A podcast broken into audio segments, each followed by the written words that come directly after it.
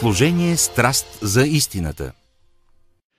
Добре, нека започнем част втора – характерните особености на невястата. Миналата седмица от първата част узнахме коя е невястата на Христа и че по принцип има разделение на две.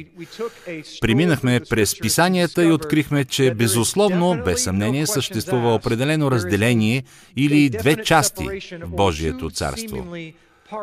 Открихме това благодарение на историята, как Авраам намери съпруга за сина си Исак.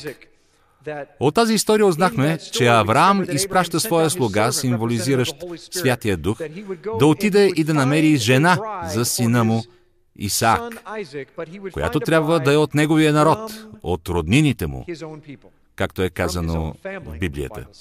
И така тази история заедно с много други истории показва, че определено съществуват неговото семейство, а също така и неговата невяста. Открихме, че едно от заблужденията, разпространили се в християнството като цяло е, че ако сте приели Исус в сърцето си, то вие сте станали невяста.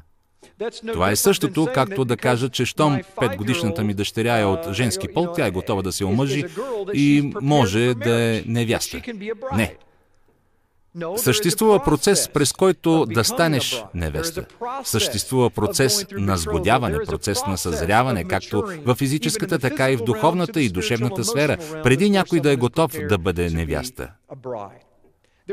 Във всичко, което вършим, даже в физическия материалния свят, нищо не ни дава повод да мислим, че още когато решим да станем някакви, автоматически ставаме такива. Искам да стана електротехник. Това прави ли ме такъв?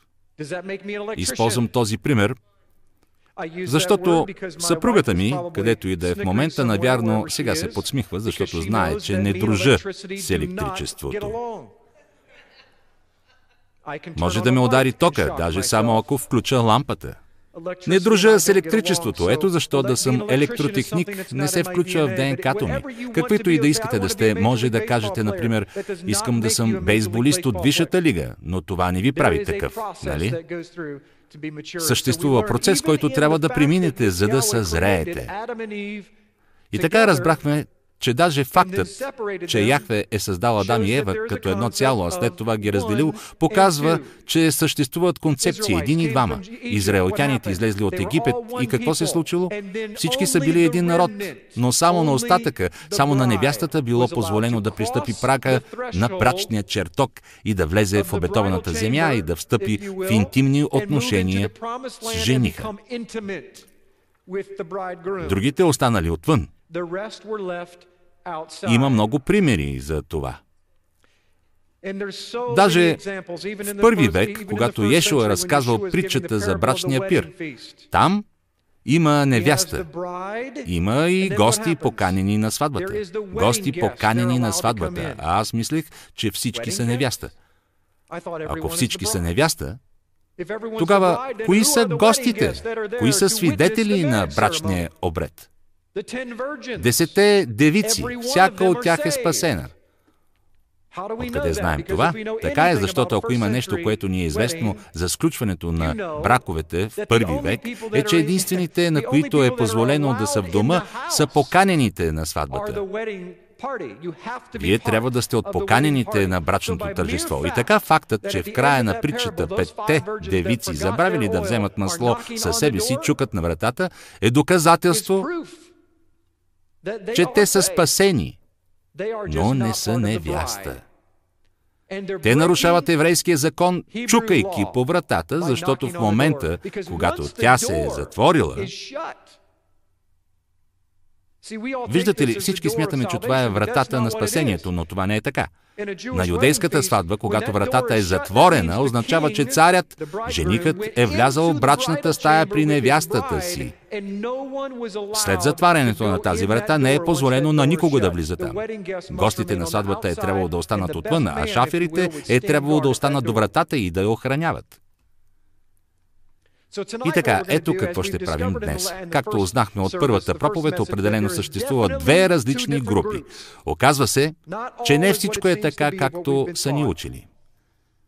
Не знам за вас, но аз искам да съм невяста. Не искам да съм просто гост на брачния пир. Някои казват, че съм щастлив просто да отида на небето. Уверени ли сте, че небесата са именно такива, каквито мислите? А уверени ли сте, че искате да бъдете най-малък там? Не знам за вас, но аз не искам да съм най-малък в нищо свързано с Неговото царство, защото и сега се чувствам най-малък. Колко от вас биха се чувствали великолепно в Небесното царство? Някак преживяваме физическия си живот тук. Ни най-малко не ми се иска да пропусна възможността да бъда редом до моя цар във вечността, защото нека кажем така, вечността е много дълъг срок. Нека ви покажа колко дълго трае вечността. Всъщност, знам колко дълго трае. Малка птичка лети из цялата Вселена и решава да кацне на планетата Земя, която се състои само от пясък.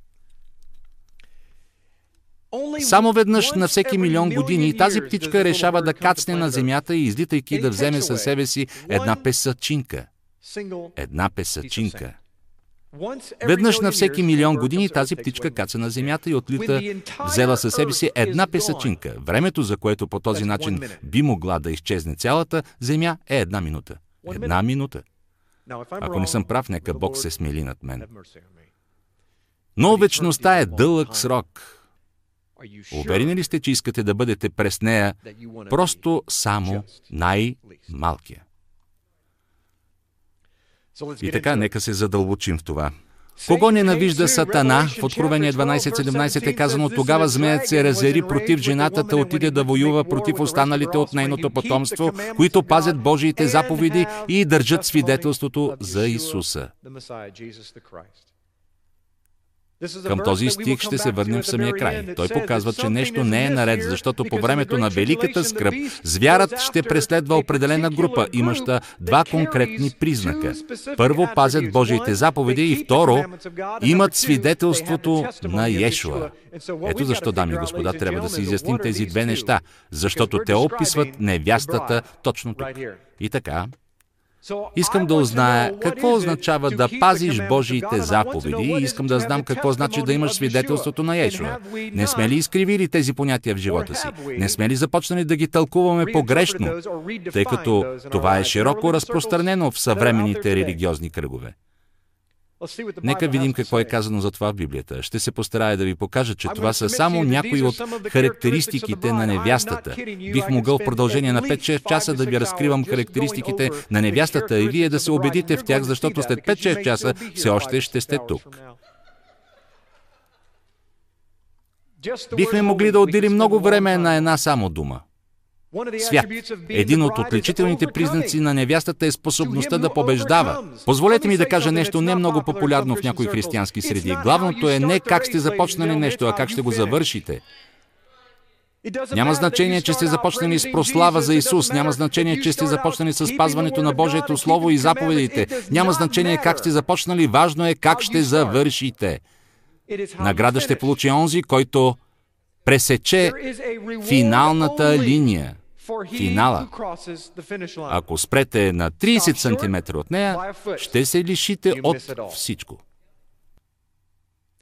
И така концепцията за вечната благодат е в това, че трябва само да произнесете една молитва, да наведете глава, да приемете Исус в сърцето си, а после можете да живеете както искате, да вършите каквото ви е угодно, да отпадате колкото пъти искате. Знаете ли какво лъжоучение предизвиква всичко това у хората? Отсъствие на страх от всемогъщия Бог. Страхът от всемогъщия Бог поражда мъдрост, а мъдростта позволява да имате знание, което поражда разбиране и всичко свързано с това. Ако вие, дами и господа, отстраните от живота си страха от всемогъщия Бог, то само ще си играете на църква пред Христовия кръст. Номер 3. Освещение. Това също е характерна особеност на невястата. Не е достатъчно само да сте оправдани или спасени пред вашия цар. Трябва да сте осветени, трябва да сте осолени. Не отдавна празнувахме Ханука, празника на светлината, у дома с сътрудниците ми. Освен всичко останало, купих за подарък и огромен буркан с кисели краставички. В него имаше много солени краставички и това бяха кашерни, осветени краставички. Ние ги извадихме върху хартия и аз много исках да опитам тези солени краставички. Затова ги и купих. Обичам кисели краставички, обичам големи солени краставички. Сега Сигурно ще получа по почтата 5000 солени краставички за следващата седмица. Но знаете ли колко време ми трябваше за да узная, че киселите краставички не растат по дърветата? Разбрах това едва като подрастващ. Мислих си, че растат в магазина, защото именно там баща ми носеше огромни буркани с кисели краставички. Той ходеше за тях до хранителния магазин. Едва години по-късно разбрах, че краставичките са суровина за направата на киселите краставички. Като юноша изпитах шок, познавайки за това, защото следващата ми стъпка беше да отида в градината на мама, да откъсна една краставица и да кажа, явно това не е кисела краставица. Вкусът ти няма нищо общо с този на киселата краставица. Не е същото. И така, ето го духовният принцип. Още когато са ви откъснали в градината, сте станали оправдани, но докато не ви потопят в буркан за солена вода и животът ви не се промени така, че в крайна сметка да станете такива, каквито сте били замислени и сътворени изначално, вие няма да бъдете осветени. За да станете осветени е необходимо да се потопите. Ако мислите, че си измислям, знайте, че именно това е значението на думата на древногръцки език. Тази древногръцка дума има две значения. Едното е да потопя, а другото да осоля. А английската дума е да кръстя. И така. Някои от вас са ги потопили. Краставица. О, тя мирише като солена краставица. Вземете свежа краставица, потопете буркан с солени краставички и тя ще започне да мирише на солена краставица, но когато решиш да я опиташ, няма да ти е много приятно. Особено ако искате да получите солена краставица, нали? Втората стъпка е да не сте само потопени и кръстени, дами и господа, а да останете в кръщението. Не трябва да излизате от събранието на останалите, които също са в процес на осоляване. Трябва да се осоляваме заедно. Всеки от вас е пиперче. Тази аналогия е всъщност малко безумна, но нека да продължим.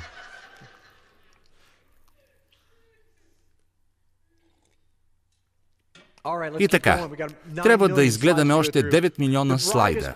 Невястата е особена, тя се различава от другите, тя не трябва да е като всички. Тя трябва да бъде... Всъщност, нека цитирам писанията, защото по-добро от това няма какво да се каже. Страници и пришелци. Това значи, че вие трябва с нещо да се различавате от тълпата. Метафорично физически, духовно, душевно, не трябва да сте като всички останали. А особено не трябва да бъдете като този свят. Ако светът ви приема добре, значи нещо не е наред. Ако не сте особени страници или пришелци по отношение на невярващите и слушате същата музика, гледате същите филми, вършите същите дела, носите такива дрехи, значи самите вие сте такива. Вие не сте различни. Не сте различни. Трябва да се отделите от света. Именно това означава думата святост, отделеност. Трябва да сте царе и свещеници, да сте послушни. Тези характерни особености открих, разглеждайки цялото писание, всичките 66 книги, за да ви разкрия каква е невястата. И последно, но немаловажно, това е проявлението на дарбите на духа. Знаете ли, това е много интересно. Някой ще ме сметнат за странен. Когато правих презентацията, фразата «Дарбите на духа» се открои с малко по-различен шрифт. Забелязахте ли? Тя е записана с по-удебелен шрифт. Не трябваше да е така, нали? По никакъв начин не успях да премахна удебеляването и в презентацията. Това е същият шрифт, със същото наименование, както и на другите изречения. Но тази фраза се открои без да е отбелязано удебеляване. Казах, добре, Отче, може би желаеш именно това да откроиш, именно тази характерна особеност. И така, в края на това поучение ще видим какво означава това, какво значи проявлението на дарбите на духа, защото от битие до откровение невястата се занимава именно с това. Тези от вас, които смятат, че в Танаха, Стария Завет, не е можело да се произнасят пророчества, че хората не е можело да са водени от духа и да са изпълнени от духа, са слепи и трябва да го препрочитат отново, защото за това се говори на много места. Когато някой получава видение или пророчество, той има слово на знание и преминава от сам на там. След това отива при някого и му казва нещо, за което по-рано не е знаел нищо. Битие 24, 17, 19, а слугата се затече да е посрещне и рече, я ми дай да пие малко вода от водоноса ти, а тя рече, пи, господарю, и бърже с не водоноса си на ръката си и му даде да пие. Това е търсенето на съпруга. И като му даде доволно да пие, рече, и за камилите ти ще налеят до де се напоят. Помните ли? Святия дух, слугата Елизер, слугата на Авраам, отива да намери жена. С страх и трепет той си мисли, Длъжен съм да намеря жена. Ето защо казал Отче, нека това да е момата, на която река, я наведи водоноса си да пие. И тя рече, пи и ще напоя и камилите ти. Това е огромна работа. Просто огромна. Знаете ли колко вода пият камилите? 20-30 галона. Това е по 100-120 литра всяка. Колко галона побира един такъв водонос? Може би 5 галона. Това са 4 отивания до кладеница, за всяка камила. Тоест, от 40 до 50 отивания и връщания. Представете ли си? Това е невероятен слуга. Не е ли удивително, че Елиезер, слугата, името на когото никъде не е посочено, казва, Нека това е такава жена за сина, която не само ще стори това, което аз си казвам, но и още повече, да бъде водена от духа и да донесе вода за камилите. Нека изясним какво значи думата вода.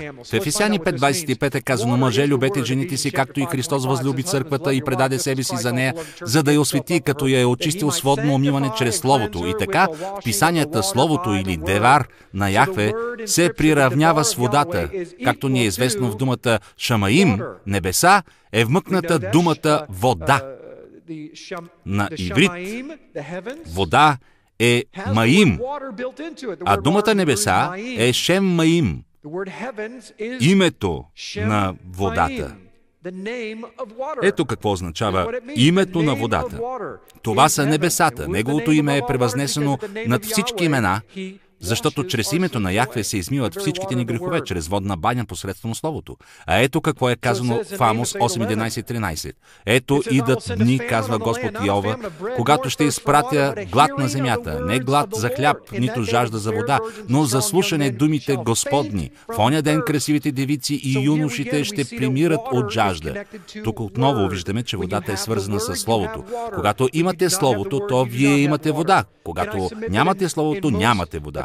Мога ли да предположа, че причината хората да гладуват в повечето съвременни църковни събрания е в това, че до тях не достига Словото? Къде сме зациклили? Зациклили сме на посланието към евреите 6.1. Проповядваме името на Исус разпнат. Това е вода. Това е причината, поради която вършим това и го вършим и вършим и вършим. Но авторът на посланието предупреждава такъв човек, който продължава да върши това. Не вярвайте на мен. Прочетете просто сами. Той казва, нека продължим по-нататък. Нека оставим на чатъка на учението и вярата в разпнатия Исус. Добре, разбрахме. Разбрахме това, но дайте ми месо, за да не изгладнявам. Няма да преживея само с майчено мляко. И така, нека видим някои характерни особености на Ревека. Тя е била избрана да стане жена на Исак. Била е слуга по водата, слуга на Словото, както за господаря си Ешуа, така и за народите. Знаете ли, че 10 е числото на ръководството? Десете камили символизират 10 народа, 10 израилеви племена, думът на Израел. Тези, които по-късно щяха да станат дом на Израел. И така, тя, Ревека, ще бъде вода, ще бъде тази, която ще донесе вода за народа. Номер две. Тя познава гласа на господаря си. Това е доста необичайно, защото тя се е появила до източника на вода, а буквално след 5 минути на носа й са поставили златна обеца и сложили две златни украшения на китката. Жени, колко от вас биха позволили на непознат чужденец да постави обеца на носа ви? Е, може би бихте позволили, ако е от злато, бихте му позволили да направи това, а после бихте избягали, не знам. Но тя е знаела нещо, веднага е почувствала нещо. Нито една жена не би позволила на непознат да я сгоди веднага. В душата на Ревека трябва да е имало някакви особени черти, позволяващи да разпознае това. Тя разпознала гласа на господаря си, разбрала, че слугата е отдалече. Ежедневно е идвала до източника с вода и е знаела как да черпи вода от него. Нека ви задам въпрос. Ако искате да сте невяста, знаем, че Ревека символизира нас, църквата, еклисията, кахал, църковното събрание. Ако искате да сте невяста, имате ли характерните особености на Ревека? Обръщате ли се към Словото и източника всеки ден? Тя е вършила толкова често това, че придобила невероятна физическа сила. Смея да кажа, че даже ако забравим, че е жена, то в залата вероятно няма нито един мъж, който да може да напои 10 камили за същото време, за което и тя. Тя е имала такава сила и издръжливост, защото го е вършила всеки, всеки ден. Била е подготвена да служи. А вие готови ли сте да служите на своя цар? Готови ли сте? Номер 4. Тя е намерила предназначението си там, при източника на вода. Някои от нас изпускат предназначението си, защото рядко отиваме при кладенеца. Отиваме при източника на вода веднъж седмично, надявайки се, че Бог ще се появи, ще ни хване за ръка и ще каже, сине, дъще, така се радвам, че си тук, за пръв път те виждам тази седмица, но ще ти дам всички плодове, които така желаеш. Искам да те благословя. Мога ли да кажа следното? Величайшето благословение, което имам. Впрочем, при мен е различно. Величайшето благословение, което получавам всяка седмица е, че ви служа и ви преподавам Божието Слово. Но величайшите ми благословения от личен характер идват по времето на подготовка за тези поучения. Ако имахме такова поколение пастори и учители, които вместо често да са на сцената, да съставят в уединение проповеди за собствения си живот, то какво поколение бихме имали? Ако бях ви казал, че следващата седмица трябва да се проповядва. Знаете ли какво би направил в първи век на си председателят? Той би избрал този, който ще проповядва, един от десете души миньони. Той би казал, ти следващата седмица, ти ще стоиш на сцената. Ще поспоря, че през седмицата този човек ще отдели повече време за подготовка, за да преподаде словото на другите. Повече, отколкото би отделил в друг случай. Мога ли да кажа нещо? Ешуа Месия ви моли да подготвите неговото слово точно сега. Той не моли някой да ви призове за това. Той ви призовава сега. Идвайте по-често до източника на спасение. Ако го бях казал на иврит, то бих казал по-често пребивавайте у Беер Ешуа. По-често пребивавайте при кладенеца на спасението. В Битие 24, 57, 58 е казано – а те рекоха, да повикаме момата и да я попитаме какво ще каже. Вижте, това е невероятно. И тъй повикаха Ревека и рекоха и отиваш ли с този човек? И така случва се следното. Слугата отива в дома на родителите и, и ето какво става. Те преминават от дългата прелюдия към това, което трябва да стане и той казва, помолих Святия Дух да ме насочва в избора, което било пророческо слово и свръхестествено изпълнение на това пророчество станало точно пред тях, демонстрирайки ни как са действали да дарбите на духа преди 4000 години. Той разказва случилото се. Впрочем, това много прилича на описанието в 10 глава на Деяния и той казва, позволете да я взема още сега. А роднините й казват, Добре, но нека тя бъде с нас още няколко дни. Най-добре е да са 10. Слугата казва, не, ако се забавя, Господарят ми ще е недоволен. Намерих каквото търсих. Пуснете ме, моля, пуснете ме. И така, тук той нарушава обичаите, защото вече няма време за празнуване на годежа, няма време за изпращане на Шалиях, апостол, няма време за нейното изпращане. Те пристъпват към момичето, изминали са 24 часа, откакто е срещнала този слуга и му е дала вода. И те казват, Ревека, ще тръгнеш ли с този човек, който си срещнала току-що? Ще се омъжиш ли за човек, когато никога не си виждала? И характерът на тази жена казва следното. Ще отида. Невястата на Мисия не чака. Тя не се бави, не обмисля. Ревека не размишлява. Тя слуша и се подчинява. Слуша и се подчинява, дами и господа. Веднъж един мъдър човек каза,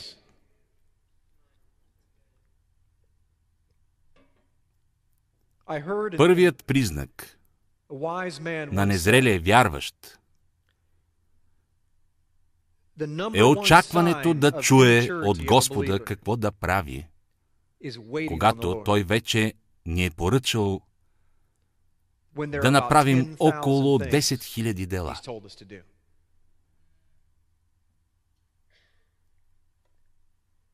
Ревека е готова незабавно да послуша гласа на Святия Дух, на слугата. Как ще послушате незабавно гласа на Святия Дух, ако никога не сте чували този глас? Никога! Много важно е невястата да слуша гласа на господаря си, ако тя няма този вътрешен рецептор, да чува спътника и да се настройва на нужната частота. Много вероятно е, в крайна сметка, да не слуша точно този господар. Защото има много слуги, които често идват до този източник. Откъде знаете кой слуга да слушате, ако не ви е познат гласът на този слуга? В Матея 4.19.20 е казано. И казва им, дойдете след мене и аз ще ви направя ловци на човеци. И те веднага оставиха мрежите и отидоха след него. И така, сега преминахме през повече от 2000 години в два слайда и изявихме множество луди хора, защото коя ще е тази девойка, която е с ума си и първо ще се омъжи веднага за човек, когато никога не е срещала. После ще тръгне с някого, с когото току-що се е запознала. Току-що. Кой здравомислич баща ще каже, тя е твоя. И кой човек, вършещ работата си, заработвайки пари, ако щете, ще остави кариерата си, за да следва мъж, когато никога не е срещал и който едва се вижда от другия бряг. Само този, на когото е познат този глас. Тъй като в интелектуалната страна на нашата същност, скъпи приятели, в логическата страна на същността ни, ние никога не бихме последвали Бога. Никога не бихме го последвали. Какво? Побъркали ли сте се? Покланяме се на нещо, което никога не сме виждали и не сме чували. Но някой ни е казал, че Той е там и ние вярваме на нашата книга, на която, както ни е казано, Просто трябва да вярваме. Още повече, ние служим, покланяме се и жертваме живота си за нещо, което никога не сме виждали, не сме чували и не сме разбирали. Защо извършваме такива безумни постъпки? Ще изкажа предположението, че някои от нас действително следват Бога само на интелектуално ниво. И това е ранният дъжд за някой от вас, защото някои от вас следват своя Бог, но не познавате този, на когото служите. Вие просто го следвате, защото на интелектуално ниво знаете, че той съществува. Моят отец и неговият син не търсят невяста, която да обича на интелектуално ниво. Синът си търси невяста, която ще го обича от дъното на душата си, която ще познава гласа му и ще желая да има с него близост в общуването при източника на вода. Къде прекарвате живота си? Може би в пустинята, може би на работа, у дома или го прекарвате при източника на вода, защото всичко вътре във вас трябва да казва ще построя дома си при източника на вода. и няма да си тръгна от този източник, защото не искам да пропусна своето предназначение. Защо пасторите от десетилетия не казват на хората, трябва да пребъдвате в Словото, в Словото, в Словото, в Словото? Защо хората не пребъдват в Словото? Имам предположение и то не е много приятно. Всичко е поради лицемерието, защото не слушат Словото от Амвона, ако приемат, че пасторът пребъдва в Словото, но това, което говори, не ми носи живот, защо тогава аз да пребъдвам Словото? Но ако пасторите и учителите проповядват Божието Слово, истинския ранен дъжд и престанат да гаделичкат ушите и да събират пожертвования, за да строят собствените си царства, правейки ги нещо повече от това, което са, то възможно тогава хората биха казали. Вижте как е открил това. Ще започна да вниквам в Словото и ще изследвам това. Искам още повече и повече и повече. Но човек не чувства душата му да се възражда и извисява от Словото, защото Словото не му достига. В Ефесяни 5.27 е казано за да я представи на себе си църква славна, без петно или бръчка или друго такова нещо, но да бъде свята и непорочна. Това е прекрасно. Слушали сме го през целия си живот, но нека ви задам въпрос за милион долара. Какво означава непорочна?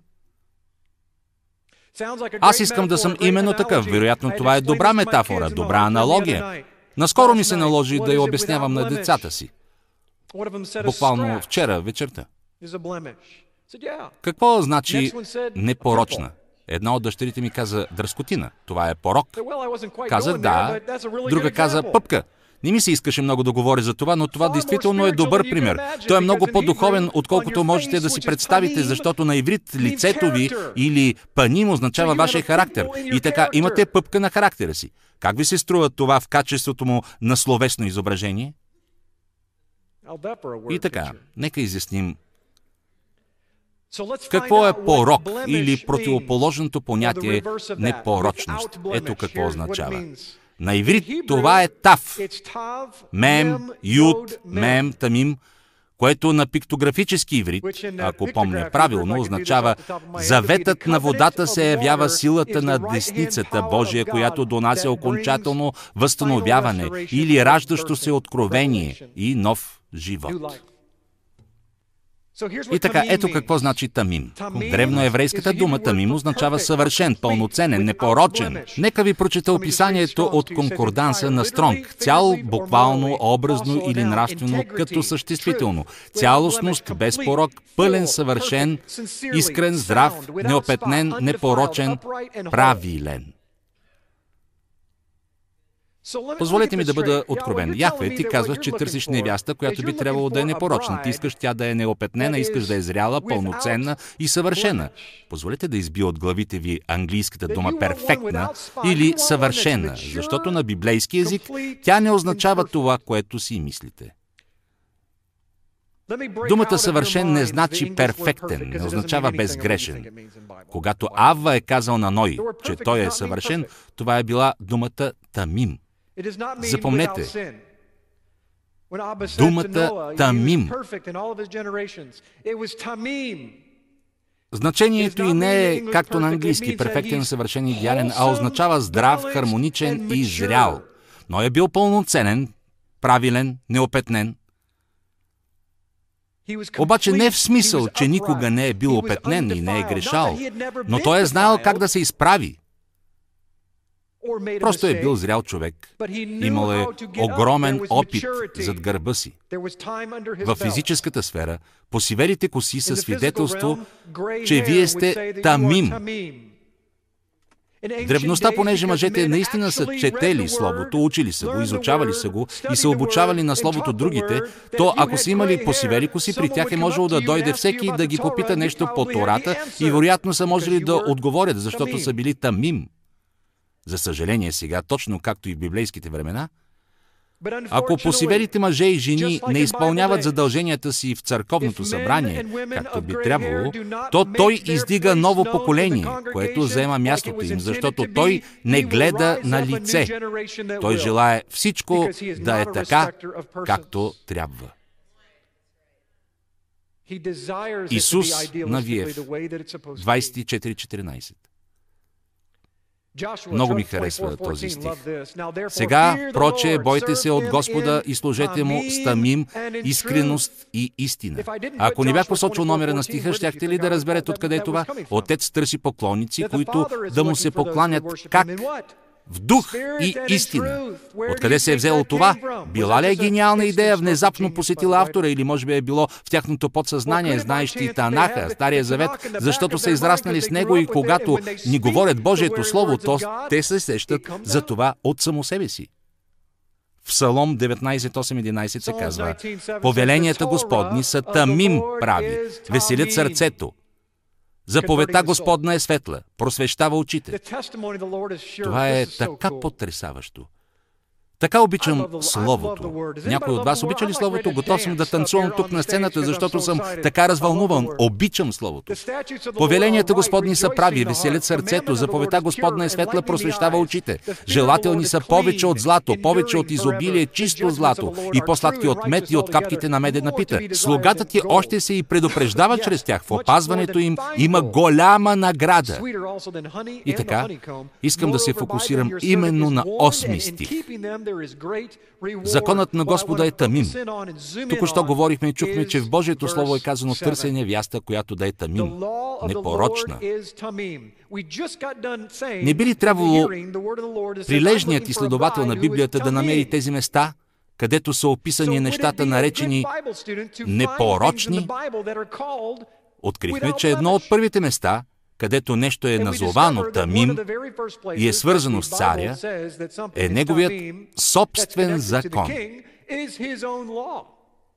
Но преди всичко искам да ви покажа как Исус е укрепявал душата, защото това не означава спасение.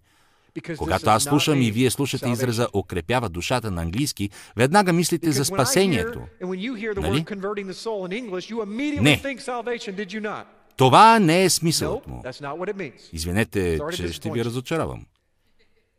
Тората на Господа е тамим. Тя е съвършено зряла. Ако някой е зрял, какво се очаква от възрастните жени и мъже? Очаква се да учат младите. А на какво? На това как да бъдат тамим. Функцията на Тората е в това да обръща душата или нефеш от иврит, разумът, волята и емоциите от състояние на битието до съвършено състояние.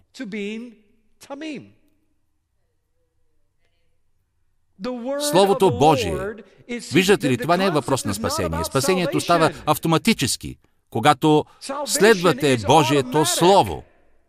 В това място в писанията е разкрит замисълът на Тората, на това как да ви пренесе от състояние на незрялост в състояние на зрялост. Откъде знаем това? Защото Словото на Яхве е мъдростта. Ако праведният се скрие в нея, то той ще е в безопасност, защото ще знае как да постъпва правилно. Знаете ли какво означава праведник? Този, който постъпва правилно. Ето всичко, което значи тази дума. Какво става? Сега сме по пътя на съзиданието. В Яков 1.2.4 е казано Считайте го за голяма радост, братя мои, когато падате в разни изпитни, като знаете, че изпитанието на вашата вяра произвежда твърдост, а твърдостта нека извърши делото си съвършено, за да бъдете зрели, съвършени и цели, без никакъв недостатък. Авторът на посланието Яков е бил председател на Иерусалимския съвет, брат на самия Иешуа. Ето какво е казал в посланието си. Целият смисъл на Тората и на издържането на изпитания се състои в това да ви правим тамим, зрели, съвършени, цели. Защото когато сте зрели, отгътнете какво се случва, когато сте зрял човек. Вие получавате правото да се наречете невяста. Йоанн 17.23 аз в тях и ти в мене, за да бъдат съвършени в единство, за да познае светът, че ти си ме пратил и си възлюбил тях, както си възлюбил и мене. Имал ли е той предвид безгрешните или е имал предвид зрелите? В Колосяни 4.12 е казано, поздравява ви служителят Исус Христов, Епафрас, който е от вас и който всякога усърдно се моли за вас, да стоите съвършени и напълно уверени във всичко, що е Божията воля. Авторът използва древно еврейската дума тамим, която означава съвършен пълен. И така, длъжни сме да ходим в Божията воля. Искаме да знаем Божията воля. Всички искат да знаят Божията воля. Проблемът обаче е в това, че искате да узнаете Божията воля за своя живот. Ало? От кога всичко се върти около вас? От кога всички стихове от битие до откровение са записки за теб? Вероятно ще кажете, но нали е написано за мен? Да, така е, за да знаете Божията воля, а не своята воля. Трябва да слезем на земята, да слезем от пиедестала. Трябва да започнем да питаме Яхве, каква е волята ти, защото аз искам да спазвам Твоята воля. Волята за моя живот е Твоята воля. Ако ходите в Неговата воля, гарантирам ви, че ще ходите в своето предназначение. Защото дълбоко в душата си ние това и желаем. Искаме да знаем, Яхве, какво искаш за живота ми. И при това не искаме да сме егоисти, но това е егоизъм. Не трябва да се молим, Яхве, какво искаш за живота ми, а оче покажи ми къде се провалям, за да мога отново да те следвам в съответствие с Твоята воля. В Първо Петрово 2.9 е казано.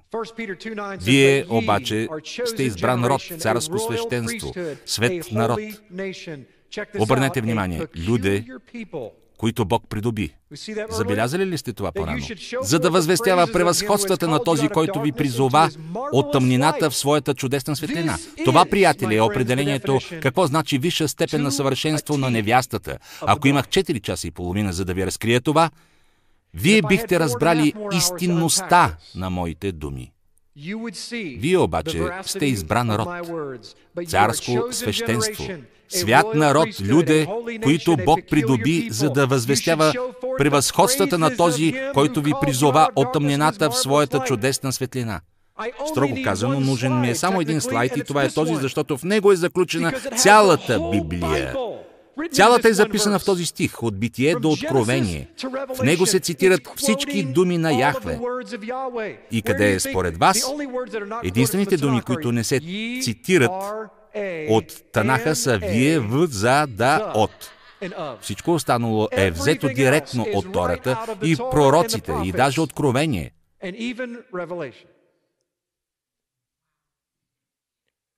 Днес не ми стига времето.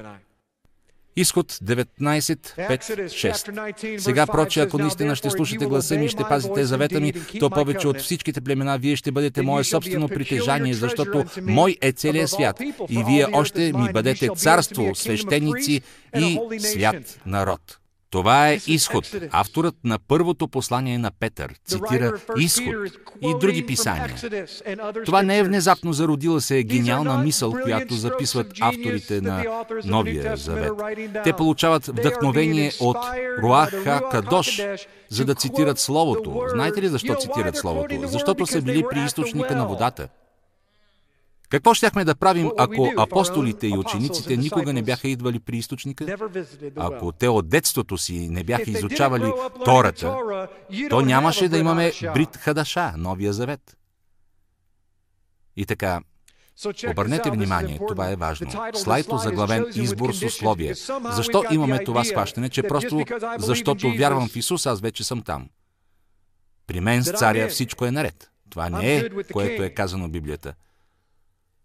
В моята Библия е казано в изход 19.5.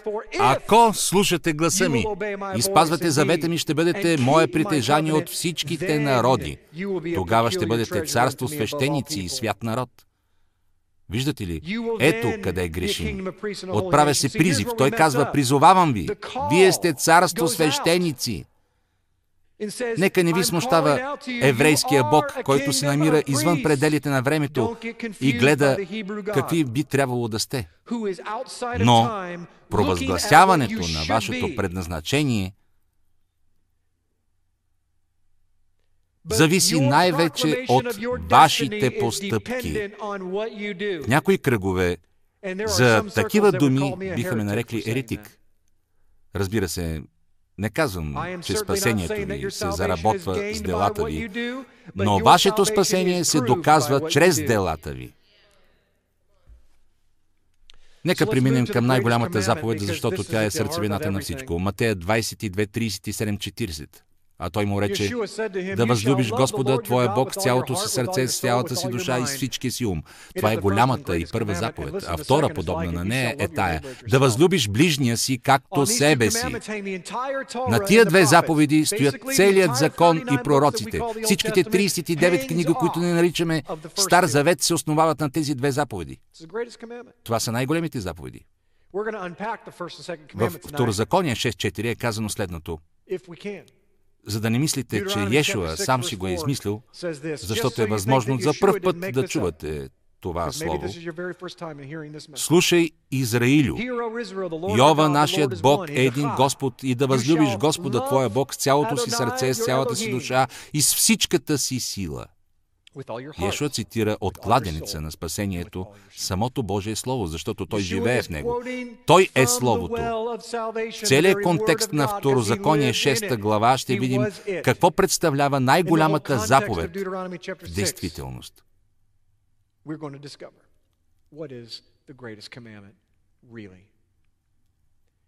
Във Второзаконие 11.1 е казано, люби проче Господа Твоя Бог и пази винаги заръчванията Му, повеленията Му, съдбите Му и Неговите заповеди. И така имаме условие. Именно това Яков се опитва да каже в своето послание. Не трябва да поглеждате в Словото, да се отдръпвате после и да забравяте как сте изглеждали. Не бъдете слушатели на Словото. Изпълнявайте го, защото единственият начин да докажете любовта си към Него е изпълняване на това, което Той казва. Именно това е казано в 11 глава на Второзаконие. Нека видим има ли нещо казано за това и на друго място. Две глави по-нататък е казано Второзаконие 13.3.4 да не слушаш думите на оня пророк или на оня съновидец, защото Господ вашия Бог ви изпитва, за да узнае дали любите Господа вашия Бог с цялото си сърце и с цялата си душа. Господа вашия Бог да следвате, от Него да се боите, Неговите заповеди да пазите, Неговия глас да слушате, Нему да слугувате и Нему да сте привързани. Нима това не са характерните особености, които току-що видяхме при Ревек. Тя се е бояла, спазвала е заповедите, познала е гласа му и му е служила. Второзаконие 31.10 стихове, нека ги прочетем заедно. Тук е казано следното. Когато дойдат на тебе всички тия неща, благословението и проклятията, които положих пред тебе, ако ти си ги припомниш сред всичките народи, между които Господ Твоят Бог ще те изгони и се обърнеш към Господа Твоя Бог и с цялото си сърце и цялата си душа послушаш. ти и чедата ти гласа му според всичко, що днес ти заповядвам. Тук виждаме същия принцип. Яхве иска сърцето ви, той иска душата ви, разума ви, той иска силата ви. Но какво иска да вършите? Тогава Господ Твоят Бог ще те върне от плен, ще ти покаже милост и пак ще те събере от всичките народи, между които Господ Твоя Бог ще те е разпръснал. Това се случва днес. Това е пророчество за последните дни. До небесните краища, ако бъдеш изгонен, даже оттам ще те събере Господ Твоят Бог и оттам ще те вземе и Господ Твоя Бог ще те въведе в земята, която бащите ти притежаваха и ти ще я притежаваш. Той ще ти струва добро и ще те умножи повече от бащите ти. Господ Твоят Бог ще обреже сърцето ти. Почакайте, това се е случило чак при галатяните. За какво говори той? И сърцето на потомството ти, за да любиш Господа Твоя Бог с цялото си сърце и цялата си душа, да да живееш. И Господ Твоят Бог ще излее всички тия проклетии върху неприятелите ти и върху ние, които те ненавиждат и те гонят. А ти наново ще слушаш гласа на Господа. Най-накрая, в края на времената, преди завръщането на моя Месия. И ще изпълняваш всичките му заповеди, които днес ти заповядам. И Господ Твоят Бог благо ще те направи да изобилстваш във всичките дела на ръцете ти, в плода на отробата ти, в плода на добитъка ти и в рожбите на земята ти, защото Господ пак ще се зарадва за тебе да ти струва добро, както се е зарадвал на бащите ти. Ако слушаш гласа на Господа твоя Бог и пазиш заповедите му и повеленията му, които са написани в тая книга на закона. Ако се обърнеш към Господа Твоя Бог с цялото си сърце и с цялата си душа. Дами и господа, Евангелието и Новия завет на Ешуа Месия, когато той върви по брега, Евангелието на Ешуа е върнете се в завета и аз ще ви дам живот. Най-голямата заповед е да възлюбиш Господа Твоя Бог с цялото си сърце, с цялата си душа и с всичкия си ум. И в книгата Библия е казано какво означава това. Това не означава да вдигнеш високо ръце и да кажеш обичам те, Господи. Не, не означава това. Мъже, отидете при съпругите си и кажете, обичам те, но така и никога не направете нещо за нея. И тогава вижте, няма ли вашата любов да се превърне в ненавист в нейните очи? Затова много добре е писал Исаия.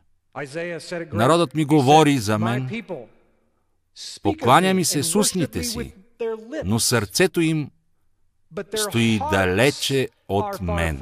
Исаия 29.13. Вече трябваше да сте станали познавачи на Библията, защото току-що изведохме определението за сърцето на човека, когато той е близо до Бога. Сърцето върши това, което му казва Отец. И сега мога ли да ви задам един въпрос? В съвременното християнство, в съвременните религиозни кръгове, в съвременните конфесии, вършим ли това, което Бог ни казва да вършим? Наистина ли обичаме Бога?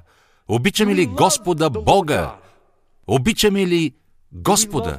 Защото да дадем определение за любов в вертикален смисъл можем само чрез думата послушание. За жалост, много хора, които идват до разбирането на Яхве и любовта към Него във вертикално измерение, спазването на заповедите Му, забравят, че това е само първата и най-голямата заповед. Но съществува и втора, подобна на нея, в спазването на която не сме преуспели много. Нека пристъпим прага в Брит Хадаша, Новия Завет. В началото, чрез книгите Еремия 31-33. Но ето заветът, който ще направя с Израилевия дом. След ония дни, казва Господ, ще положа закона си. На иврит това е Тора. В вътрешностите им и ще го напиша в сърцата им. Аз ще бъда техен Бог и те ще бъдат мои люди. Неговото първоначално желание, приятели, е в това да вземе своите закони и заповеди и да ги напише на нашите сърца, защото когато на сърцата ни са неговите заповеди, тогава сърцата ни са прилепени подкрепени за Него и ние ще бъдем защитени. Когато на сърцата ни са написани Неговите заповеди, то за никой друг няма да има място, за да пише там каквото и да е. Премахнете от сърцето си заповедите и ще получите неизписан камък. И някой друг ще напише нещо друго на него. Първо Йоан 5.2.3. Просто за да видите връзката, ако за пръв път слушате подобна проповед. По това познаваме, че любим Божиите чада, когато любим Бога и изпълняваме Неговите заповеди. Защото ето, що е любов към Бога. Да пазим Неговите заповеди а заповедите му не са тежки.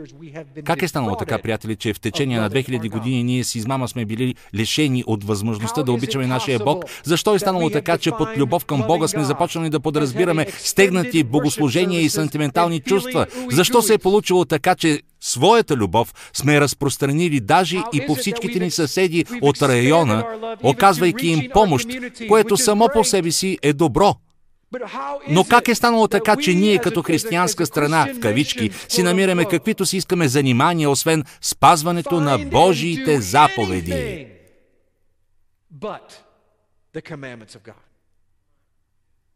Нека тази вечер се заемем с изучаването на това. В какво именно се състои работата на свещеника? Защо е казано, че невястата ще бъде свещеник? Народ от светии, царство, свещеници. Ще изкажа предположението, че авторът на тези изрази не ги използва просто като аналогия. В Библията няма нито един пример, в който оригиналът да няма никакво значение. Ако се използва понятието свещеник, по-добре е да си изясним с какво се занимава свещеника. Иначе не би се правила аналогия с свещеник. В Левит 10, 10, 11 е казано, както за да разпознавате между свято и мръсно, става въпрос за свещениците и между нечисто и чисто, така и за да учите израелтяните всичките повеления, които Господ им е говорил чрез Моисея. Какво е първото задължение на свещеника?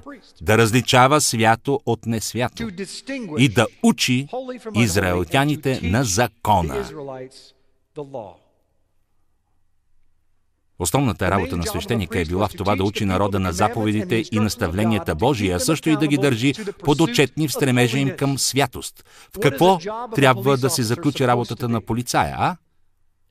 В това да ни защитава. Само престъпникът би казал в това да ни арестува.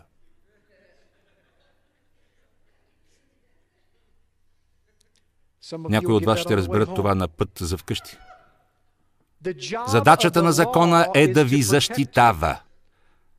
Ето защо трябва да знаете закона на страната, в която сте пристигнали. В противен случай може да го нарушите без да знаете. Искате ли да преминете река Йордан и да влезете в обетованата земя? Уверявам ви, приятелю, вие трябва да знаете закона, защото в секундата, когато стъпите на тази територия, ще се окажете под неговата юрисдикция. Искате да отидете в Япония или в Русия и при това да се правите, че сте в Съединените Американски щати. Така ще се окажете в затвора.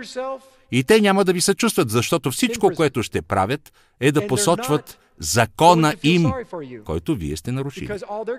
Трябвало е първо да го прочетете преди да отидете там. Пресметнете разходите. Както е казал нашия Господ. Свещениците са били най-близо от всички до Всевишния в физическата сфера с телата си. Те са били най-близо от всички до царя. Само тези, които са били чисти, святи и осветени, са имали право да влизат в светилището. И даже тогава е трябвало да преминете през специално обучение и да бъдете въведени в това служение. Това е образец, план, това е иллюстрация, която се стараят да изобразят авторите на Новия Завет, когато казват, че невястата трябва да прилича на свещеника. Светилището е отделено. Означава ли това, че всички израелтяни, намиращи се извън скинията, са неспасени? Нима те не са Божии деца? Разбира се, деца са, но те не са отделени. Поканени са всички. Защото сега това става не според левитското първосвещенство, а според чина на Милхеседек. Това е свещенството на Милхиседек, царят на праведност. Ако вие сте в кръвта на Ешуа, то тази покана е отправена към всеки от вас като израелтяни. Елате и станете свещеник. Само, че това е покана, а не помазване. Всеки от вас е получил покана да стане свещеник, но само взелите решение да бъдат отделени ходят в своето предназначение. Малахия 2.7 е казано. Понеже устните на свещеника трябва да пазят знание и от неговите уста трябва людите да искат закона, защото той е посланник на Господа на силите. Нека видим, ще открием ли това задължение в пета глава на Матея. Матей 5, 17, 19. Да не мислите, че съм дошъл да разруша закона или пророците. Не съм дошъл да разруша, но плеро от гръцки да изпълня. Това е неправилно преведено на английски. Трябва да се преведе да изпълня със съдържание. Какво означава това? Всеки път, когато срещате фразата да се изпълни със Святия Дух, там е написана тази древногръцка дума. Плеро и така, ако искаме да сме плеро изпълнени, но влагаме в думата смисъл да отменим, ще трябва да отменим още много други неща в Новия Завет. Да отменим изпълването със Святия Дух, да отменим праведността, защото истина ви казвам, докле премине небето и земята, ни една йота, ни една точка от закона няма да премине, докато всичко не се сбъдне, докато всичко не се доведе до състояние на пълнота. Знаете ли какво действителност означава тази древногръцка дума? Представете си стомна или стъклена гарафа, в която има малко вода на дъното. Тази гарафа е направена с вместимост 1,5 галона, за да може да бъде напълнена с 1,5 галона не е била направена за да побира половин галон вода. И така, докато тя не бъде напълнена с вода догоре с един и половина галона, няма да изпълни своето предназначение. И така Иешо е дошъл, за да изпълни предназначението на Тората, да я доведе до пълнотата на значението й. И тъй, който наруши една от тия най-малки заповеди и научи така човеците, най-малък ще се нарече в Небесното царство. А който ги изпълни и научи така човеците, той ще се нарече Велик в Небесното царство. И така виждаме, че най-малък и най-велик са тясно свързани с това какво правим и кои сме. Уверени ли сте? Това, за което говорим и виждаме тук, са две групи хора. Най-големи и най-малки. Какви искате да бъдете в царството? Знаете ли какво е да си отхвърлен? На кого от вас е познато това чувство? Понякога се чувствате отхвърлени. Що се отнася до мен, аз постоянно съм в ролята на отхвърлен.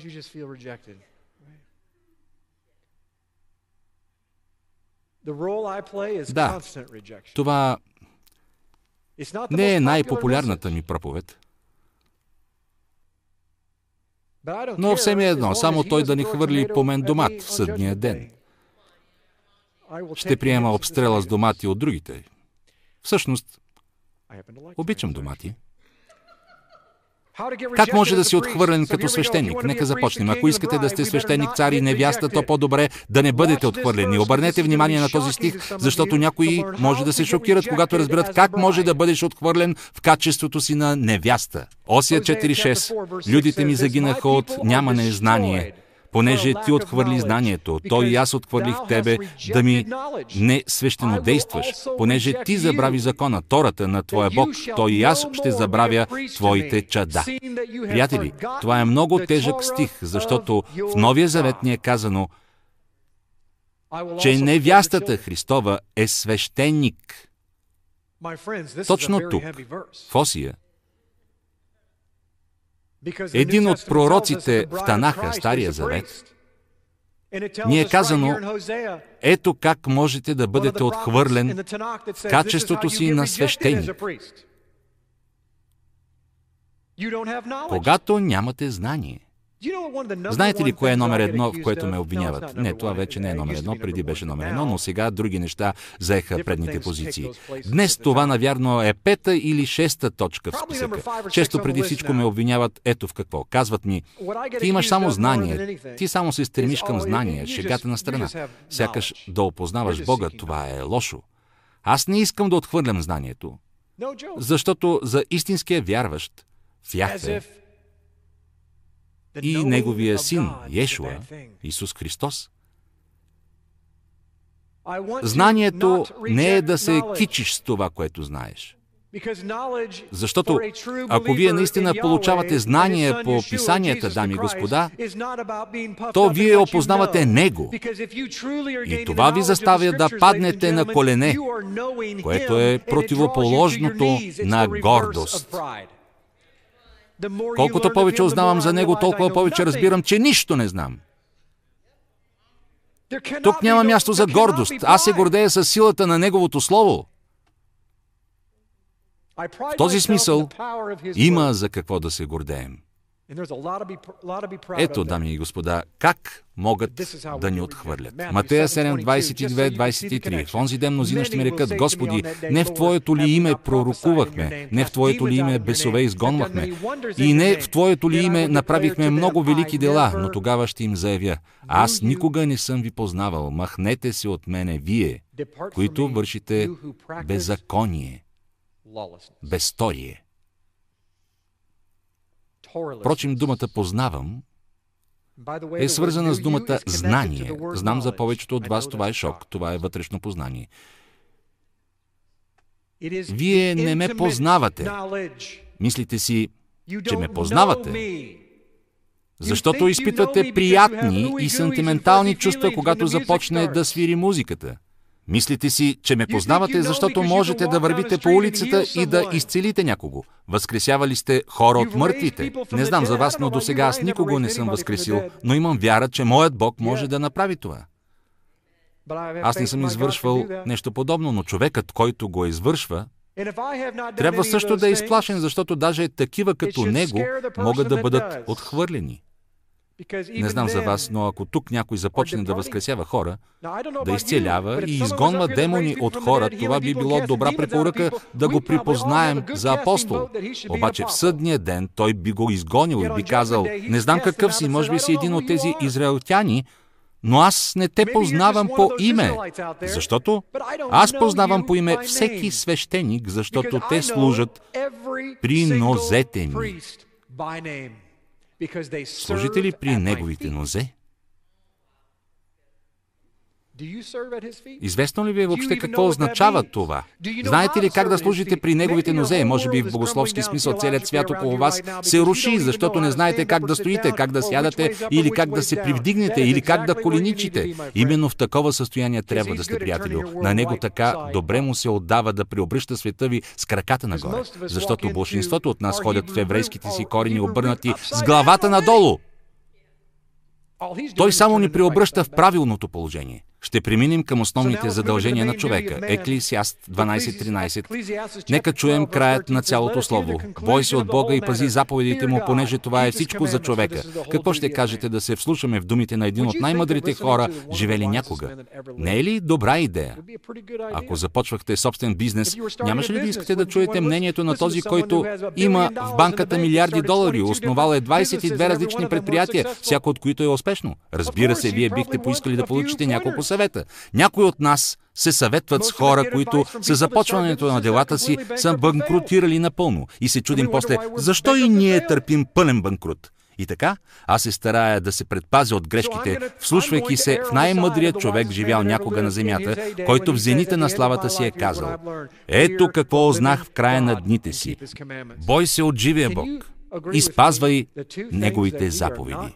Ще се съгласите ли с мен, че две са нещата, които не вършим? Не се боим от Бога и не спазваме заповедите Му. А това са нашите основни задължения. Прякото задължение на свещеника е основното задължение на човека. Това е единственото задължение на невястата.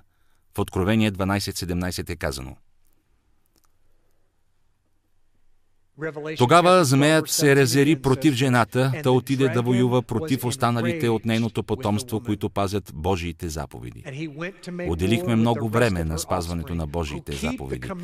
Някои от вас така често са чували това, че им е омръзнало да го слушат. Но Святият Дух иска да започне да се движи в съвършенно различно направление в живота ви. Защото тук е писано не само за това – тук има съединителен съюз. Една от най-силните думи в английски език. И това е думата и. И държат свидетелството за Исуса. Трябва да разберем, трябва да проумеем не само какво представляват Божиите заповеди, но и как да ги спазваме. Това е несъмнено. Това са уставни предписания, позитивни и негативни. Обичай ближния си, не го убивай. Може да спазвате заповедите на интелектуално ниво, но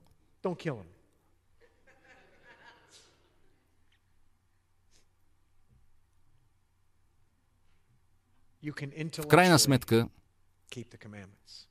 това не ви прави невяста. Може на интелектуално ниво да приготвите обед за съпруга си, но това не ви прави добра съпруга. Може на интелектуално ниво да получавате децата си, крещейки, с пълно гърло, но това не ви прави добра майка. Има нещо много по-дълбоко и широко. Вярвам, че има такава дълбочина, която това движение не забелязва. И това е свидетелството на Йешуа. Трябва да узнаем, що за свидетелство е това. Защото именно неговото свидетелство е другата страна на невястата.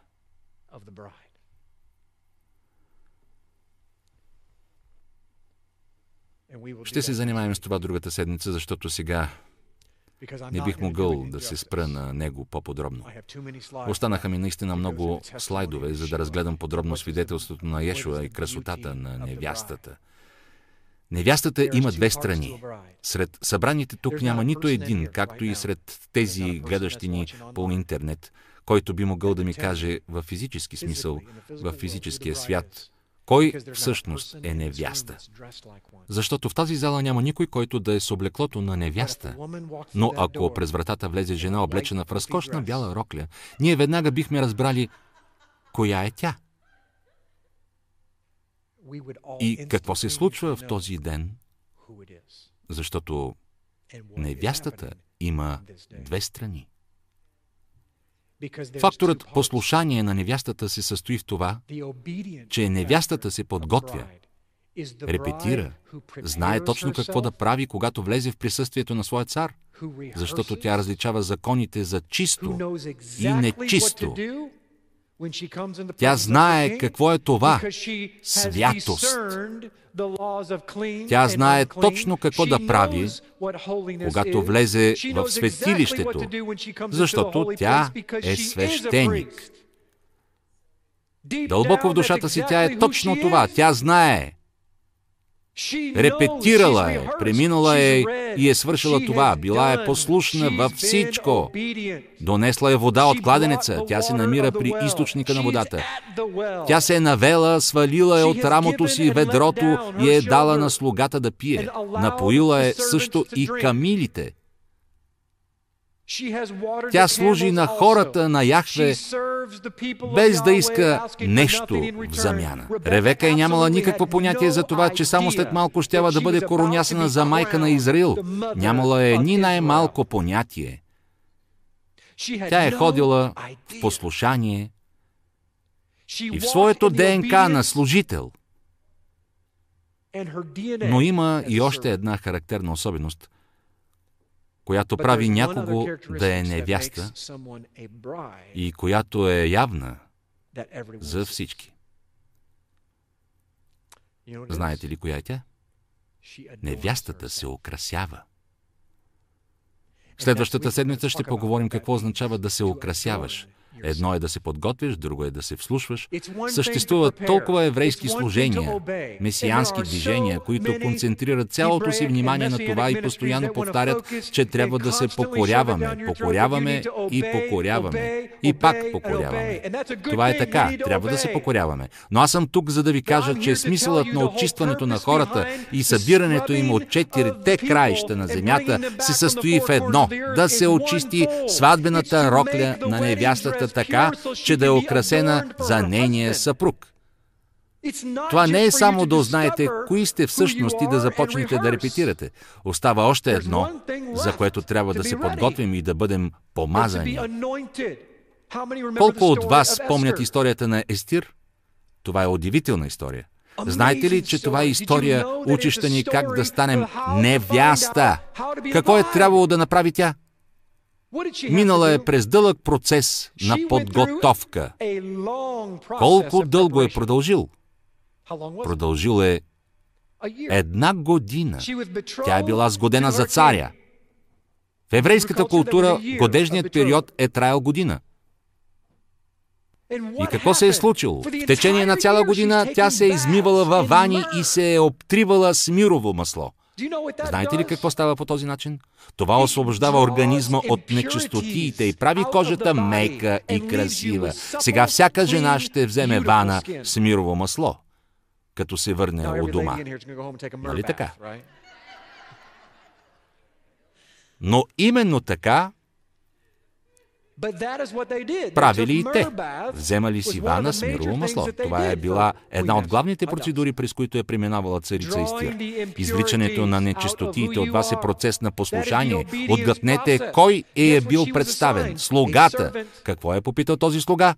Колко от вас знаят тази история? Слугата попитал, какво искаш да направя за теб? Какво мога да направя за теб, за да те покажа на царя? Какъв бил отговорът ти? Повечето вярващи, ако Святия Дух ги попита какво мога да сторя за теб, биха казали, почакай, още не съм потъркал лампата, а вече мога да си кажа желанията. Ето какво искам. Защото именно така гледаме на всичко. Слугата приемаме като наш слуга. Не гледаме на слугата, както гледаме на себе си. Той е тук не за да ви служи, а за да ви научи как да служите на царя.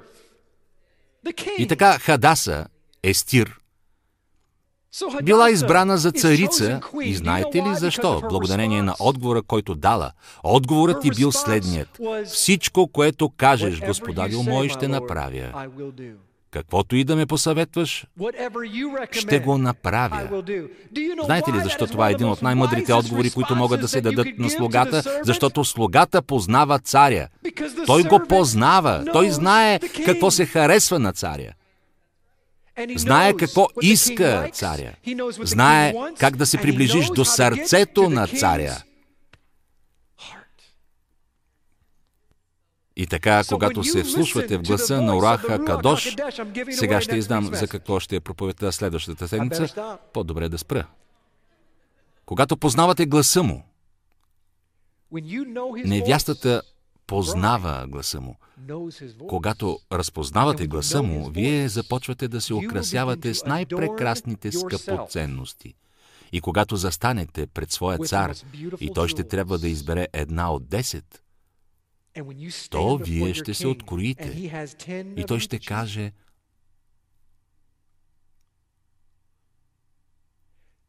Влез, ти си моята невяста, защото ти си се облякла в това, в което те помолих да се облечеш. Знаете ли какви са тези скъпоценности? Знаете ли каква е тази рокля? Знаете ли какъв е този венец и какъв е този грим? Това е нищо друго, освен... Трябва ли да им кажа това? Това са даровете, дарбите, които дава Святия Дух. Смятате ли, че Той ви е дал дарби заради вас самите? Или той ви е дал дарби, за да ви окраси, за да може царят да ви познае като своя невяста. Станете с мен. Святи душе,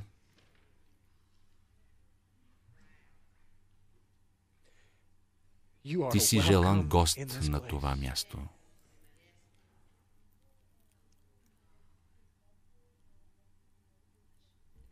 Отче, украсявай ни.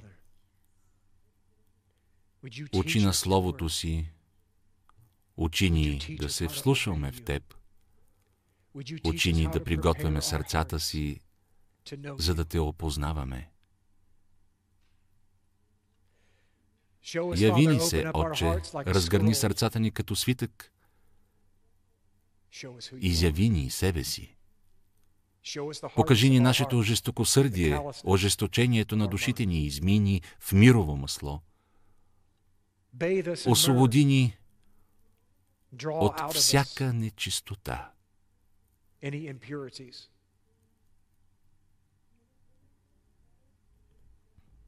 Отче, моля те да събереш от четирите краища на земята невястата достойна за Твоето внимание – невястата, която няма да коленичи и да преклони коляно пред никого, но само пред Твоя слуга.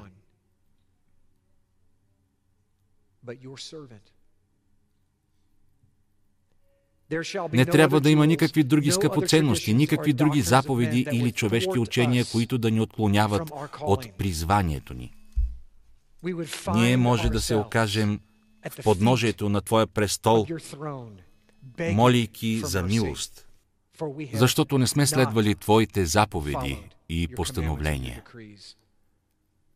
Не сме такива свещеници, каквито сме призвани да бъдем.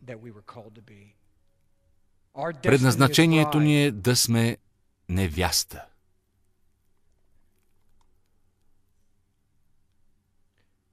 Някой от вас се нуждае точно сега от изцеление. Сърцето ви боли и ви подбужда да излезете отпред и да коленичите пред Бога. Яхве, ние молим Твоят святи дух, силата на Твоя руах да падне и да пребъдва с Твоя народ. Покажи ни, че можем да бъдем Твоя невяста. Възкреси костите на Йосиф. Възвърни огоения агнец така че жертвата ни на хвала да се придвижи и да достигне земната сфера. И нека Твоето помазание, Твоят каф, Твоят ют Твоята ръка да изцели народа ти. Върни ги у дома. Нека изхвърлят миналото си и богословските учения. Дай им да се умият в Словото Ти. И когато станат от миквата,